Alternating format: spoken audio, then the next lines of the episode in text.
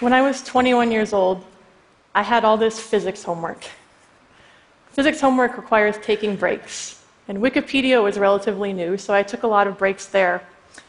I kept going back to the same articles, reading them again and again, on glaciers, Antarctica, and Greenland. How cool would it be to visit these places, and what would it take to do so? Well, here we are on a repurposed Air Force cargo plane operated by NASA flying over the Greenland ice sheet. There's a lot to see here, but there's more that is hidden, waiting to be uncovered. What the Wikipedia articles didn't tell me is that there's liquid water hidden inside the ice sheet, because we didn't know that yet. I did learn on Wikipedia that the Greenland ice sheet is huge, the size of Mexico, and its ice from top to bottom is two miles thick. But it's not just static, the ice flows like a river downhill towards the ocean. As it flows around bends, it deforms and cracks. I get to study these amazing ice dynamics, which are located in one of the most remote physical environments remaining on Earth. To work in glaciology right now is like getting in on the ground floor at Facebook in the 2000s. Our capability to fly airplanes and satellites over the ice sheets is revolutionizing glaciology. It's just starting to do for science what the smartphone has done for social media. The satellites are reporting a wealth of observations that are revealing new hidden facts about the ice sheets continuously. For instance, we have observations of the size of the Greenland ice sheet every month going back to 2002. You can look towards the bottom of the screen here to see the month and the year go forward.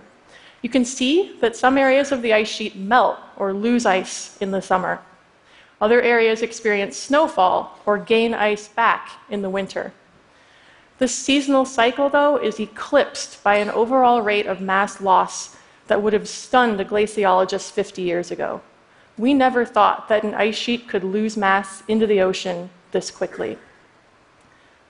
Since these measurements began in 2002, the ice sheet has lost so much ice that if that water were piled up on our smallest continent, it would drown Australia knee deep. How is this possible? Well, under the ice lies the bedrock. We used radar to image the hills, valleys, mountains, and depressions that the ice flows over. Hidden under the ice sheet are channels the size of the Grand Canyon that funnel ice and water off of Greenland and into the ocean. The reason that radar can reveal the bedrock is that ice is entirely transparent to radar. You can do an experiment. Go home and put an ice cube in the microwave. It won't melt because microwaves or radar pass straight through the ice without interacting. If you want to melt your ice cube, you have to get it wet because, because water heats up easily in the microwave. That's the whole principle the microwave oven is designed around. Radar can see water. And radar has revealed a vast pool of liquid water hidden under my colleague Olivia, seven stories beneath her feet. Here, she's used a pump to bring some of that water back to the ice sheet surface. Just six years ago, we had no idea this glacier aquifer existed. The aquifer formed when snow melts in the summer sun and trickles downward. It puddles up in huge pools. From there, the snow acts as an igloo, insulating this water from the cold and the wind above. So the water can stay hidden in the ice sheet in liquid form year after year. The question is what happens next? Does the water stay there forever? It could. Or does it find a way out to reach the global ocean? One possible way for the water to reach the bedrock and from there the ocean is a crevasse or a crack in the ice. When cracks fill with water, the weight of the water forces them deeper and deeper. This is how fracking works to extract natural gas from deep within the earth. Pressurized fluids fracture rocks. All it takes is a crack to get started. Well, we recently discovered that there are cracks available in the Greenland ice sheet near this glacier aquifer.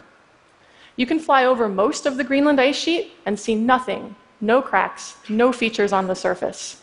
But as this helicopter flies towards the coast, the, path that water would take on its quest to flow downhill, one crack appears, then another, and another. Are these cracks filled with liquid water? And if so, how deep do they take that water? Can they take it to the bedrock and the ocean? To answer these questions, we need something beyond remote sensing data. We need numeric models. I write numeric models that run on supercomputers. A numeric model is simply a set of equations that works together to describe something. It can be as simple as the next number in a sequence 1, 3, 5, 7. Or it can be a more complex set of equations that predict the future based on known conditions in the present. In our case, what are the equations for how ice cracks? Well, engineers already have a very good understanding of how aluminum, steel, and plastics fracture under stress. It's an important problem in our society. And it turns out that the engineering equations for how materials fracture are not that different from my physics homework. So I borrowed them, adapted them for ice, and then I had a numeric model for how a crevasse can fracture when filled with water from the aquifer. This is the power of math. It can help us understand real processes in our world. I'll show you now the results of my numeric model. But first, I should point out that the crevasse is about a thousand times narrower than it is deep. So in the main panel here, we've zoomed in to better see the details. You can look to the smaller panel on the right to see the true scale for how tall and skinny the crevasse is. As the aquifer water flows into the crevasse, some of it refreezes in the negative 15 degrees Celsius ice. That's about as cold as your kitchen freezer.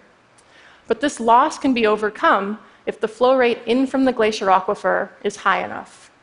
In our case, it is, and the aquifer water drives the crevasse all the way to the base of the ice sheet, 1,000 meters below. From there, it has a clear path to reach the ocean. So the aquifer water is a part of the three millimeters per year of sea level rise that we experience as a global society. But there's more. The aquifer water might be punching above its weight. The ice flows in complex ways. In some places, the ice flows very fast. There tends to be water at the base of the ice sheet here. In other places, not so fast. Usually, there's not water present at the base there. Now that we know the aquifer water is getting to the base of the ice sheet, the next question is is it making the ice itself flow faster into the ocean?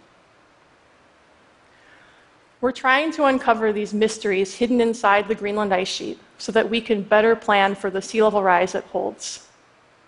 The amount of ice that Greenland has lost since 2002 is just a small fraction of what that ice sheet holds. Ice sheets are immense, powerful machines that operate on long time scales. In the next 80 years, global sea levels will rise at least 20 centimeters, perhaps as much as one meter, and maybe more. Our understanding of future sea level rise is good, but our projections have a wide range. It's our role as glaciologists and scientists to narrow these uncertainties. How much sea level rise is coming? And how fast will it get here? We need to know how much and how fast so the world and its communities can plan for the sea level rise that's coming. Thank you.